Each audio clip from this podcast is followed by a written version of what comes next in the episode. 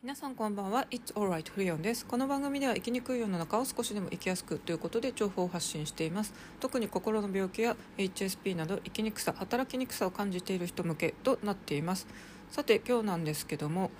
所属することの大切さというか尊さについてちょっと語ってみたいと思います。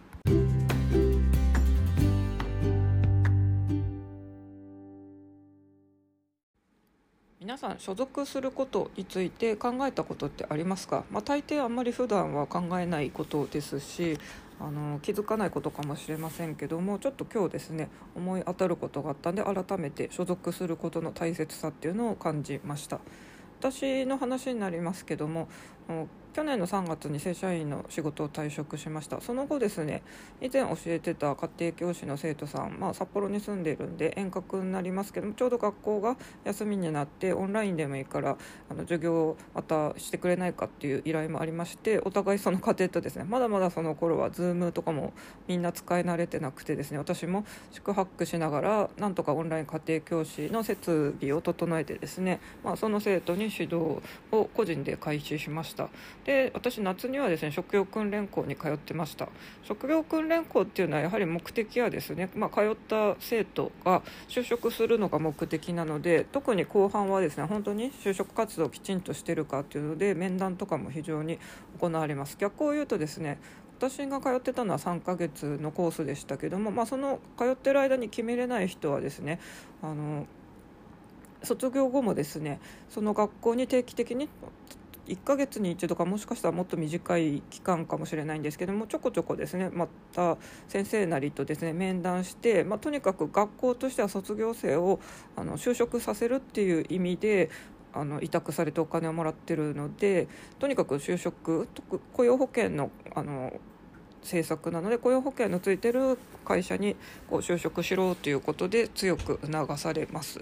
で私もですね、まあ、個人のその家庭教師はやってて途中からはあの実際訪問するタイプの普通の家庭教師も併用してたんですけども、まあ、それだけじゃやっぱり暮らしていけません。で職業訓練に通ってたこともありまして普通に正社員とか契約社員とかフルタイムの勤務も応募してましたけども、まあ、なかなか決まらなくてですね。その時にえーと、学習塾の、まあ、講師職を受けました私は経験者なので、まあ、この仕事はですね結構合格する確率が高くてですね、まあ、その時も見事にそこの塾に採用となりましたただですねあの正社員とかではなくてただただのっていうとあれですけども一人暮らしを成り立たせる身としては本当はフルタイムとかじゃないと成り立たないんですけどもその時の採用はあくまでですねアルバイト講師だったんですよね。まあ、それでも何でもですね一応本当に個人でやっている仕事はあったもののまだその時はですね個人事業主として特に開業届を出してたわけでもなくまあどうしようかなってぼんやり考えてる時だったのでとりあえずですね、まあ、所属先がその時生まれたんですよね。で私はその時の塾はオンラインで、えっと、授業がえーと、できる人ということでですね自分でも家庭教師やってたので、まあ、それもありまして経験もあってあの採用になったんですけども結局ですねちょっと時間帯とかが合わずに研修後ですねあの実際に生徒を受け持つことはなく、まあ、登録講師としてただあの一応講師の名簿には載ってるけど授業を担当してないっていうことでまあ幽霊部員じゃないですけどそういう存在となってました。私もあの実際にそこの塾にですね行くことはもうなかったので正直所属していることを忘れかけていたんですけどもまあちょっと今日ですねあの連絡が来たのであそういえば全然結局ここって仕事してなかったけども私所属してるんだよなと思いました。でここにですねあのアルバイトながら所属していたおかげで私は昨年10月に引っ越した時もですね勤務先として書くこともできたんですよね。やっぱりあの無職の人だと当然ですね 引っ越しもなかなか審査とかあの保証会社の審査もありますし最初にですねやっぱり不動産会社で面と向かって会ってる時にですねこの人はきちんと部屋を貸しても支払いとかしてくれる人なのかって結構審査っぽいことはされてるんですよねだから結構きれいめな格好で行ってあの落ち着いて見るようにした方がいいって言われますけども、まあ、そんな感じでですね審査もありまして一応勤務先あのきちんとあったので今回引っ越しもできたんですよね。なのであのありがたいことですよね所属してる強みっていうのはやっぱりこうだと思います今の日本の社会でですね無所属で生きてると実際そうやって部屋を借りる時とかも信用度が低いですし何よりですねやっぱりあの自分って何のために存在するんだってちょっとあの深みにはまった時にですね会社とかのあの属するとこがある人はやっぱり強いんですよね。の私が病気で自宅療養してた時とかは本当に無所属だったんですけども、まあ、友達がいようとなんだろうとなんかどっかのコミュニティ社会的にこう機能しているようなところに入ってないとですね結局人間って本当に孤独で不安なんですよね。なので今回あの最初の研修は、まあ、受けて一応登録はして勤務してる風にはなってましたけども実際担当することはなかったんですけどもそれでもですねきちんと所属させてもらえたっていうのは非常にありがたいことだったなって思ってですね今日この話をしようと思いました。年の春からコロナおこもり生活が、まあ、みんなしなきゃいけなくなりましたけども私はそんなに苦なくですね過ごせていましたというのはですね 何しろ、まあ、うつ病とかそううつ病で自宅療養本当に働いちゃだめ働けないよっていうのでですね一人きりで過ごした時期がもう本当5年以上あるんでどっちかというとプロ選手的なですねあのおこもり歴なんですよね。で私は当時は本当にまあ基本自宅療養で、まあ、うつ病とかなんでそんなに外に出かける気力もなく逆にですねあの一歩でもいいから外に出ましょうって医者に注意をされるぐらいおこもりしてたんですけどもまあ友達といえばリアルの友達とたまに会うことはありましたけども基本日々何してたかというと本当にネットですね。でその当時はあのまだまだ今みたいに SNS とかも流行ってなくてまだまだ mixi とかが流行る前の時代の話なんで私がやってたのは本当に2チャンネルですね。結構本当にディープ2チャンネラーとなってました。逆に言うとそれぐらいしか人と交流できないんですよね。まあ、そういうのを過ごしてたので一応去年のおこもりとかもそんなに苦はなく過ごしてきてたんですけどもさすがにですね、まあ、そういう生活が1年。で私去年は、うんと、夏にあ職業訓練でちょっと仲間もできましたが、まあ、その後コロナとかもあってちょっと私の住んでるところから遠い学校に通ってたんでなかなかですね話す機会もなかったりあと職業決まった人と決まってない人とか結構温度差も出てきちゃったりしてですねそんなに頻繁にあの会話を交わすこともなくなってしまった今なんですよね。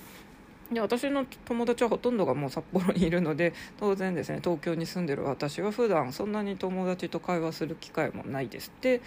あのオンラインの生徒さんとは楽しくはやってるんですけどもでもう一つの教えてた家庭は対面で教えてましたけども無事に1月でですねあの推薦入学も決まりましてあの契約も終了し円満に終了してるんですよね。なんでそこの家族はあの駅までお父さんかお母さんが迎えに来てくださって、まあ、その時車の中でもいろいろおしゃべりしたり生徒とも当然ですね楽しく喋ってたりしてたんですけどそれも1月で終わっちゃったんですよね。なんで結構2月3月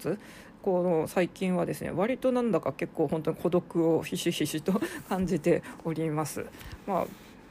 今関東にいる友達とか誘ってもやっぱりコロナのこともあるんでなかなか誘えないですしそういう感じでですねあの私結構やっぱり人と喋ったりワイワイするのが好きなのであんまりですね会話がない仕事とかしてると結構発狂しそうになったこともあるので、まあ、誰かと触れ合ったり喋ったりしたいなっていうのは最近感じています。ただですね私はまあその HSP の気質もあってあの飲み会とか結構私めっちゃ盛り上げ役とか自然とやっちゃうしやれちゃうんですよ。でなんか人のもうなんか率先してですね 盛り上げてるんですけども逆に家とかに帰ったらもう一人寂しくて特に酔っ払ってると私そんなに酔わないんですけどもあの結構悲しくなってですねあのどっちかというと私酒に酔ったら笑い上戸よりね泣き上戸になるタイプで特にそうやってワイワイみんなでやって帰ってきた一人の夜ほどですねなんか寂しくなったりするんで逆にお酒飲まない方がいいのかなって思ったりもしますけども。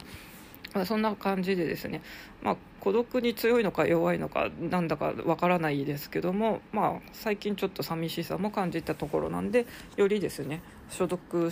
できていたっていうありがたさをそのアルバイト先に感じたところです。私はですねあの3月まあ今3月ですね。あの4月あたりからちょっとフルタイムの仕事をあのする予定でいますのでちょっとバイトの方はですねあの所属は終えてそっちのフルタイムの仕事メインででまあ今やってるオンラインの個人で教えてるのはそのまま継続しつつですねやっぱり生活費の安定がないとですねなかなか個人事業主とか一本ではいけないなっていう私はちょっと収入がもともと不安定なのに、まあ、それしかやれないから去年はやってましたけども、まあ、ちょっと今年はですねまあ一回またメインをこう雇用される側に回ってそれでプラスまあ、もう一回家庭教師なり他の仕事も組み合わせていつかは最終的にはまた独立本格的にしてですねそっちだけで食べていけたらと思いますけどもまずはですね今本当に日々の暮らしもままならない状況になっちゃってしまってるのであのまたあの3月末とか4月からはちょっと働きます。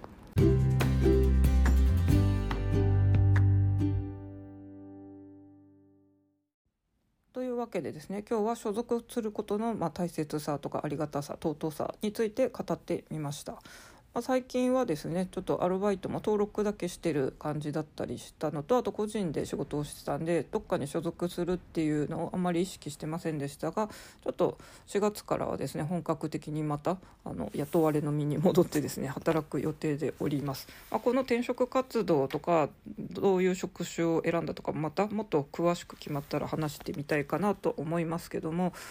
そうですね。まあ、40半ばのアラフィフの人がですね、まあ、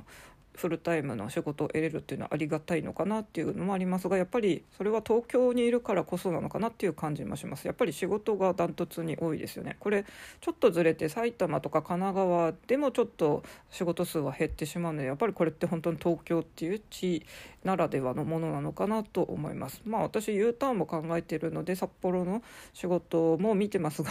悲しいぐらいですね東京と札幌を比べると本当に仕事数が全く違うんですよね北海道はまあ元からあんまり雇用率が高くない